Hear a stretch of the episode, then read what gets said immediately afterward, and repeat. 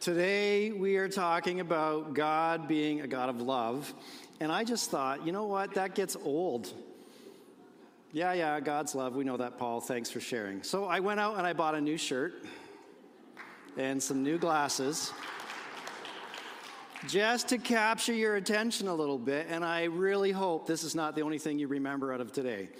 If it is, then I failed. But these actually are really cheap and uh, they don't work, so I'm going to use these instead. But what's just a gimmick, right? Just uh, anyway, we need to laugh sometimes. Here, I'll put them there. They can be a centerpiece for the morning. God is a God of love, and I want to talk about that this morning. I'm not going to tell you that you need to love people. I want to dwell on the fact that God is a God of love.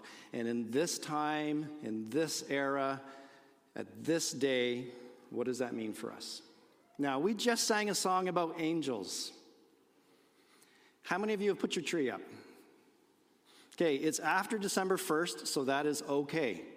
All right? So that's kind of my my hang up is don't put your tree up till December. I don't really care if you do or not. But how many of you put a star on your Christmas tree compared to an angel? Star? How many of you put an angel on your Christmas tree? Okay, lots of angels. And you know the angel is the, you know, the lovely chair, like lovely person, glowing face, beautiful wings, white gown. And you know the Bible doesn't actually describe angels that way. Sometimes people mistake angels for humans. Yes, that's true. But when you go to passages like um, Isaiah chapter 6 or Ezekiel chapter 1 or Ezekiel chapter 10, angels are described in detail in this vision that's had of them. And it fills them with fear. And I thought, how appropriate would it be if we started creating angels that look like the Bible describes them and put that on our tree? So here's an example. It's six wings with two wheels that intersect, and the wheels are covered in eyeballs. Explain that one to your children at nighttime when you turn off the lights and just have the tree on. But that has nothing to do with anything I'm talking about today. I just thought uh, I came across this and I thought that, that we'd have a little bit of fun with that because I knew we'd be singing about angels today. So, if you're interested in trying something new, a new family tradition, here is something that you could start and you could be creative. Some of the depict some of the depictions have them with different faces, and you could really have a lot of fun with that. So, now, let's take that off, yeah. God is a God of love. So, what does that mean for us? And, and I wonder if, when we talk about God being God of love, there isn't a tiny bit of you that says, Yes, God's a God of love, but. And that word gets put in at the end of that sentence because it leads to something else. Let me give you a, a personal illustration of, of where I'm going with this. November 27, 1999, a week ago, 21 years ago, um, Claire and I were at a small church in London, Ontario. It was six years old, it had never got off the ground. We were asked if we would go and try to revive it. And being 26 years old, uh, I figured that'll be easy um, piece of cake. So all I need to do is show up and everything will be fine. So we went to this six year old church and uh, had a very difficult uh, 18 months. Go figure. Um, I couldn't quite get it going. One night we had a Christmas party. Uh, it was a Saturday night, just like a week ago in a day. And we, the church had a Christmas party, and we came home from the Christmas party. We were exhausted. We went to bed. And at 1:30 in the morning, we got the phone call. The phone call that you don't want to get at 1:30 in the morning. And on the other end of the phone was Claire's sister. And she said, "Paul, it's Catherine. There's been an accident. Marilyn and Mark, Kevin and Graham are all dead." And that's how it felt. What? And then that started a journey of great pain and turmoil uh, and questioning, uh, grieving. And so we went through the whole process of losing a family um, just before Christmas time uh, to a drunk driver. And then I continued to struggle with pastoring this church. And I was filled with questions like Am I even cut out for this? Because this is not fun anymore. Life is not fun. uh, trying to figure out my own grief, trying to help a church that was um, just struggling, trying to help Claire grieve. Uh, and there were a lot of days, uh, I think the sentiment for me, God is a God of love, but was ringing true every day. God, I know you're God of love, but it sure doesn't feel like it right now. And I wonder if you can relate to that. See, the verses that we read this morning from Lamentations chapter 3 are beautiful verses. The steadfast love of the Lord never ceases. His mercies never come to an end. They are new every morning. Great is your faithfulness, God. And, and if you've been uh, following Jesus, if you read your Bible, you may have come across these verses and you think, wow, those are so pretty, so poetic, so true. And what I want to do today is play around with the tension that exists with these verses. God is a God of love, but it doesn't always feel that way. Because what you may not know, if you just stop and, and think about it, though, you'll catch on to it. These verses are in a book called Lamentations. It's a book of laments.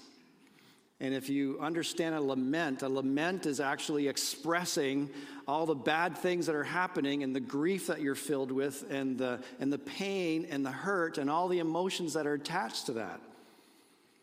And so, in the middle of these five chapters of this book in the Old Testament,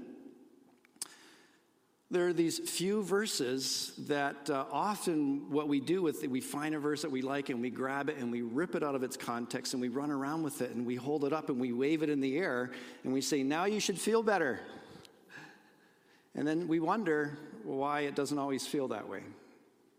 And so I want to explore the beauty of a book of laments during Advent, a time that actually recognizes darkness literally in the land and anticipating something better.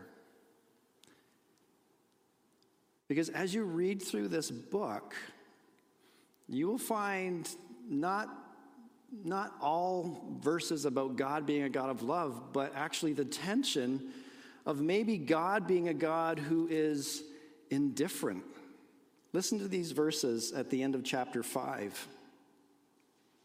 Verse 20. Why do you continue to forget us, God? Okay, this is how the book ends. This is the happy ending to the letter to the book. Why do you continue to forget us? Why have you abandoned us for so long? Restore us, O Lord, and bring us back to you again. Give us back the joys we once had. Or have you utterly rejected us? Are you still angry with us? The end.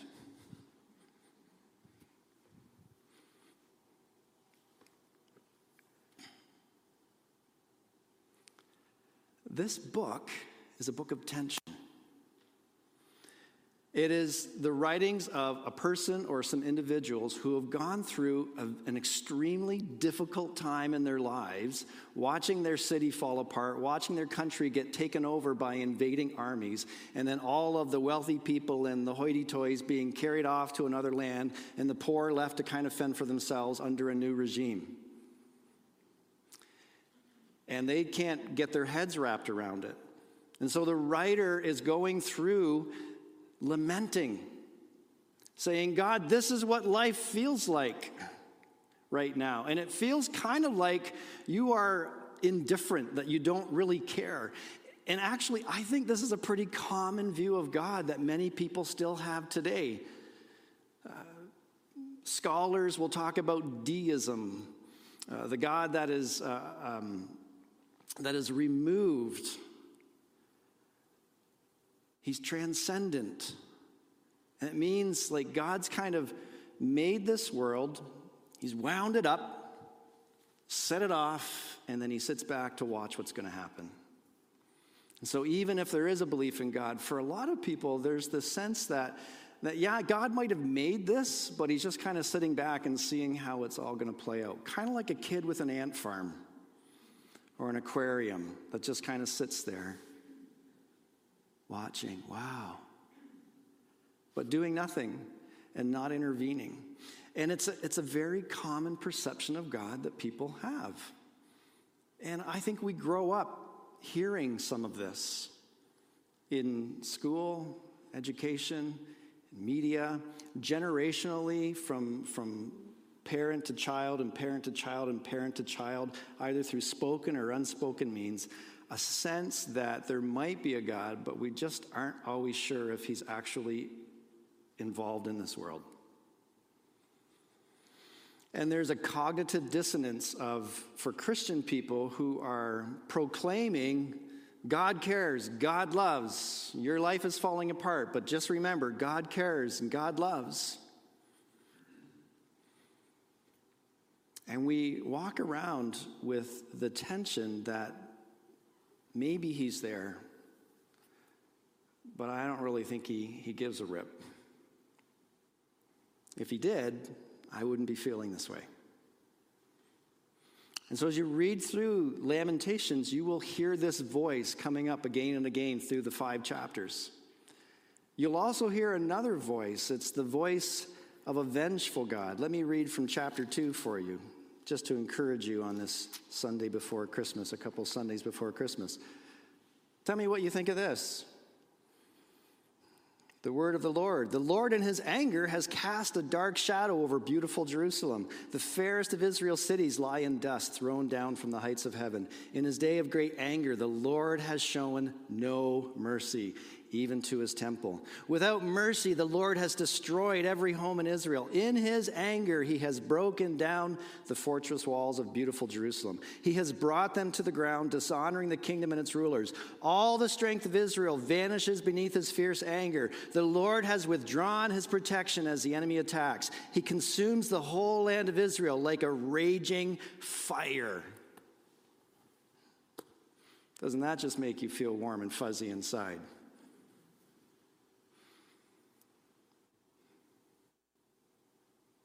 And there's the view that's coming out here that sometimes God might not be indifferent, he actually might just be vengeful. He's a deity that's sitting there waiting for you to screw up. And when you do, look out. You're going to get it. And I would say that this is a view that is very common for a lot of Christian people. And it's a view that a lot of people who maybe aren't a part of the church have heard from the church. And when I have conversations with people, they'll say, I don't believe in God. And I ask them, Tell me the kind of God that you don't believe in. And they'll describe this kind of God. And I'm thankful that I can say to them, Oh, good, I don't believe in that God either.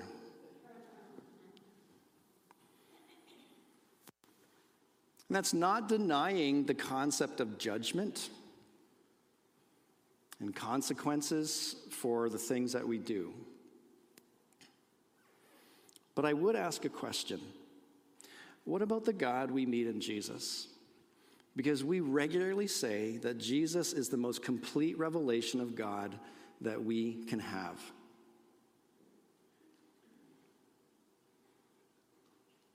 And, and I don't see th- this in chapter 2 when I read and I look at and I walk with Jesus. Robert Capon is uh, he's a pastor, he's a scholar, he's an author, and uh, he's he's one of the authors that I really enjoy reading. And he's written a book about kingdom grace and judgment, paradox, outrage, and vindication in the parables of Jesus. And this is what he writes. I want to read a, a little excerpt from one of his books for you. As a preacher, I can, with the greatest of ease, tell people that God is going to get them, and I can be sure they will believe every word I say. But what I cannot do, without inviting utter disbelief and serious doubts about my sanity, is proclaim that He has in fact taken away all the sins of the world, and that He has accordingly solved all the problems He once had with sin. John 3:16 is a verse that we like in the church for God so loved the world he sent his only son that whoever believes in him wouldn't perish but have eternal life. John 17 is also a great verse. For God didn't send his son into the world to condemn the world, but to save the world. John chapter 12, Jesus says in verse 47 I didn't come to judge people, I came to save the world.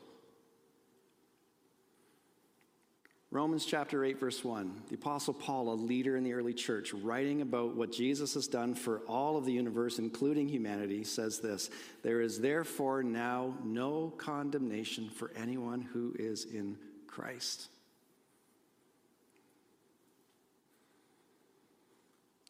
And yet, in this passage, in Lamentations in chapter 2, you've got the writer saying, God, it sure feels like you're angry.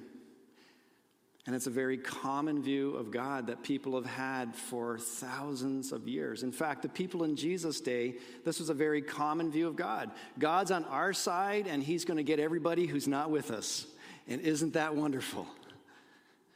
He's going to smite them, and they are so much in trouble. Not us, we're the good guys, but everybody else, they're the bad guys, and God's going to punish them. Isn't that good news?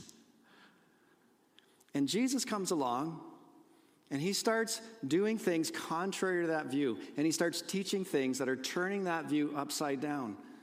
And he quotes from uh, Isaiah 61 and says, the, the Spirit of God is on me to bring good news to the poor and, and release for the captives in prison, and the, and the lame will walk and the blind will see. And then he leaves off the end of that that talks about the wrath of God upon all people. And he tells stories and he does things that act completely contrary to this.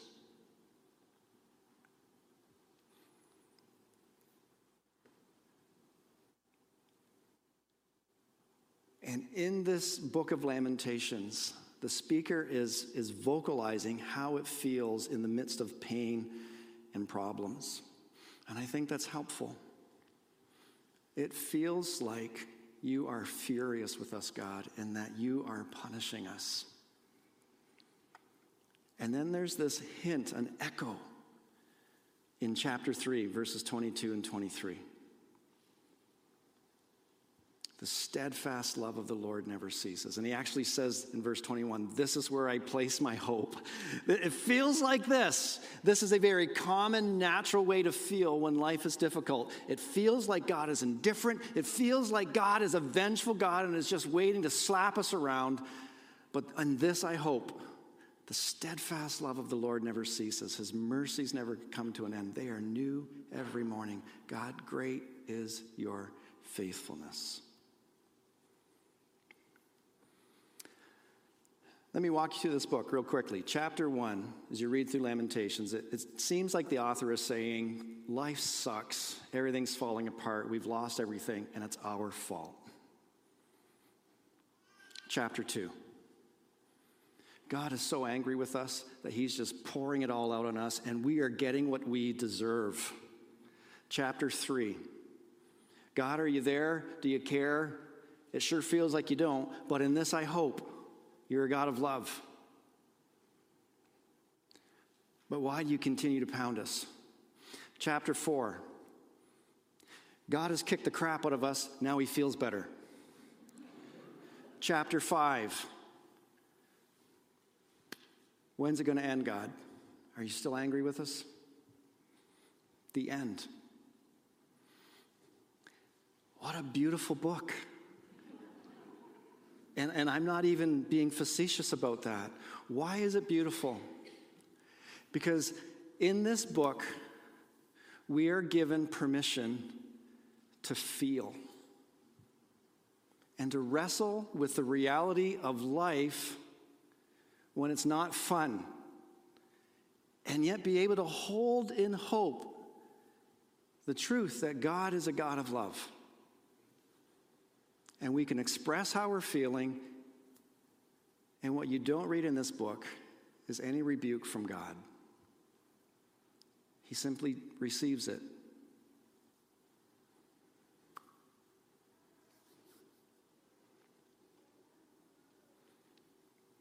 The faithful love of the Lord never ends. The steadfast love of God never ends. God's love never ends. God's love endures forever. In his faithfulness, his mercy, his grace, his forgiveness, there is no end. God's love never ends. The love of God never ends. Everything around me feels contrary to that right now, is maybe how you feel.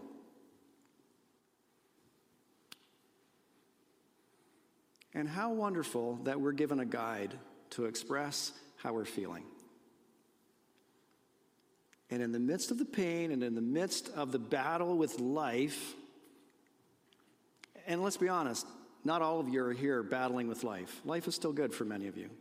But many of you are here, and all of this rings true. And there's everybody in between. And in the midst of it all, for every single one of us, we hold on to this reality the steadfast love of the Lord never ends. Here's what I know about a God who is love is that love is messy.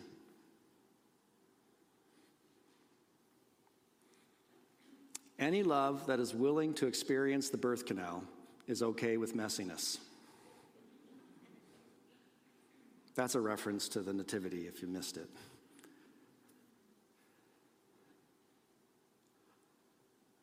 God is okay with the messiness of life. Your life is a mess. You're in good company. Welcome to new life. One of the things that we will say here is that everybody has junk. So we would just encourage you stop pretending like everything's all right. That doesn't mean every time someone asks you if you're okay that you just spill your guts. You have close friends that you can do that with, I hope. And if you don't, let me know. But it's okay for life to be messy. It's not even your fault. Sometimes you've made some stupid choices and it's your fault. But generally, it's not your fault. Life is messy, and love wades into the mess. God loves us enough that He actually enters into our mess, into our messiness. And He journeys with us. Because here's the thing God loves you so much that He will meet you in your mess, but He's not going to leave you there. Hey, it's great to meet you. So glad I could finally see you face to face. Well, enjoy the mess. And then away. No, he, he invites us. Hey, let's walk together. However long it takes, let's journey together. And it's always an invitation for you to walk with Him. And He'll wait and be patient. And you see this in the story of Jesus. You see this happening again and again. Love embraces the messiness. It's kind of like a bride and a groom. For those of you that, have, that are married, you might think back to, um, to finishing the wedding party. And it's just the two of you still in your tux and your white dress, and you're in the car and you're heading down the road, and you see an accident. There's a car flipped over in the ditch, and without thinking, you just get out and you help. And in the midst of it all, in the beautiful white dress and the flashy tux, you're covered in mud and blood. But you just join and you act. Love acts. You see, love is not indifferent. If God is a God of love, we must understand that love is not indifferent. The fact that God showed up at all shows that God is not indifferent. Now, we could have wonderful conversations about, about asking the question Did God actually show up? You know, how do we know that Jesus is God? And we've explored those questions in other series. You can go back through our sermon series and, and look at those.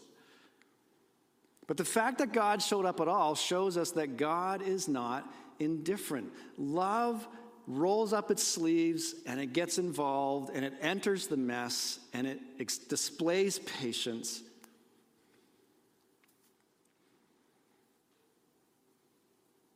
And it invites us to walk with Him out of the mess, from what we think is good to something that's even better. The steadfast love of the Lord never ceases, his mercies never come to an end. They are new every morning in the midst of all the chaos of life. Love is not vengeful, it doesn't seek revenge, it seeks to restore. The fact that God showed up at all shows that he's not indifferent.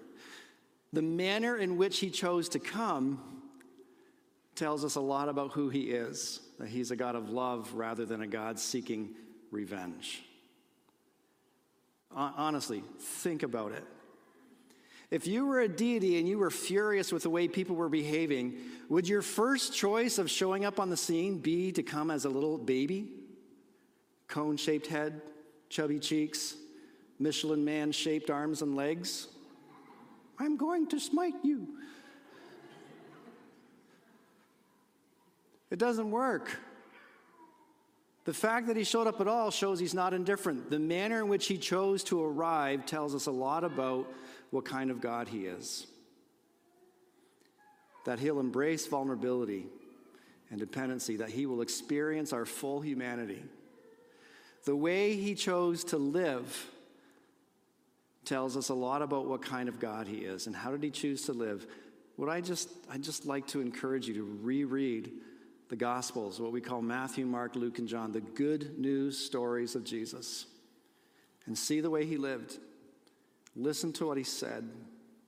Scratch your head over some of the things that he did and some of the things that he said.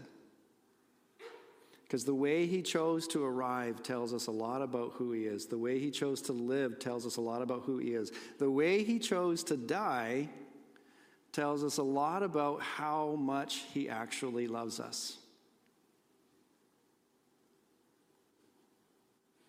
See, all the fear of vengeance and judgment, all of that culminates in Jesus, who takes all of the judgment for sin upon himself.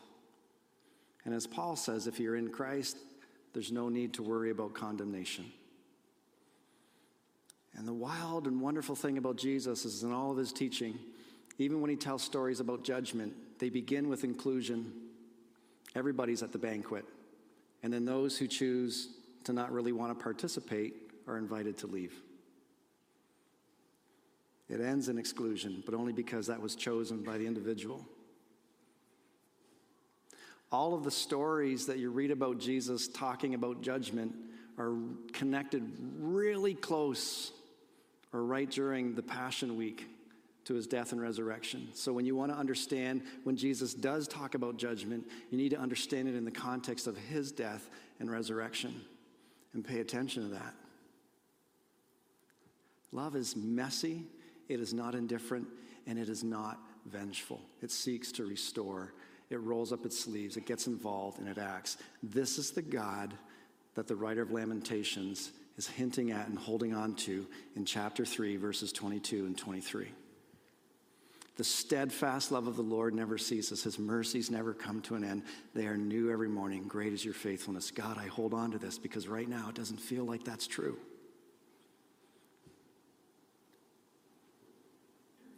So I want to encourage you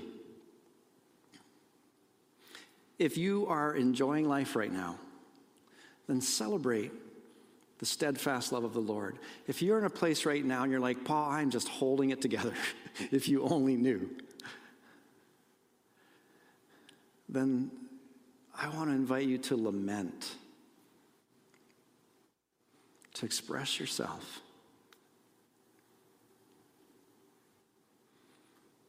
See, love, the love of God doesn't expect you to have a stiff upper lip.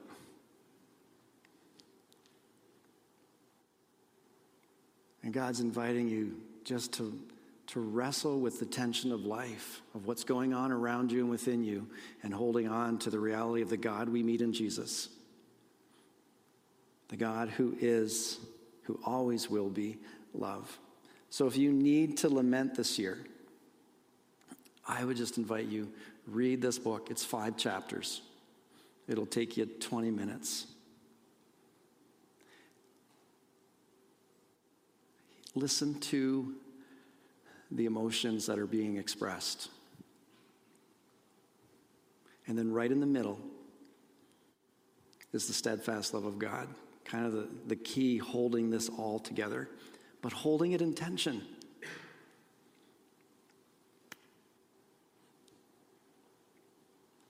The faithful love of the Lord never ends. His mercies never cease. Great is his faithfulness. His mercies new each morning. For me, for you.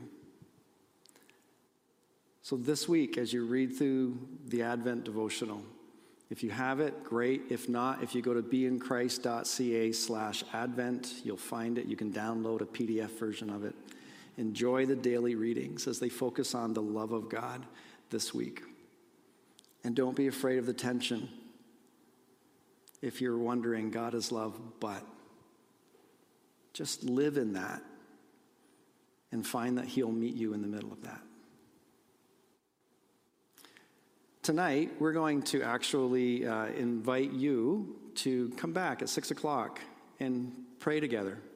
And it might be that some of tonight's prayer time is just us having an opportunity to lament. And so we've advertised this, we haven't promoted it out there, but I want to encourage you. Come tonight at 6 o'clock for a guided time of prayer, and we're going to pray together. We're not going to sing, we're not going to have a whole bunch. We're going to turn the chairs to face each other, and we're going to pray. And we're going to celebrate and maybe lament. And we're going to, um, to talk to God and we're going to listen. Maybe you've never ever prayed before in front of people and you're thinking, like, I'm not coming. I would just encourage you come and sit and watch and listen. No one's going to ask you to do anything. Maybe you'd love to come tonight and just say, Hey, I want you to pray for me. I can't tell you what, but I just want to be prayed for. That's what we'll do. Maybe you've got plans tonight. Cancel them. it's a season of Advent.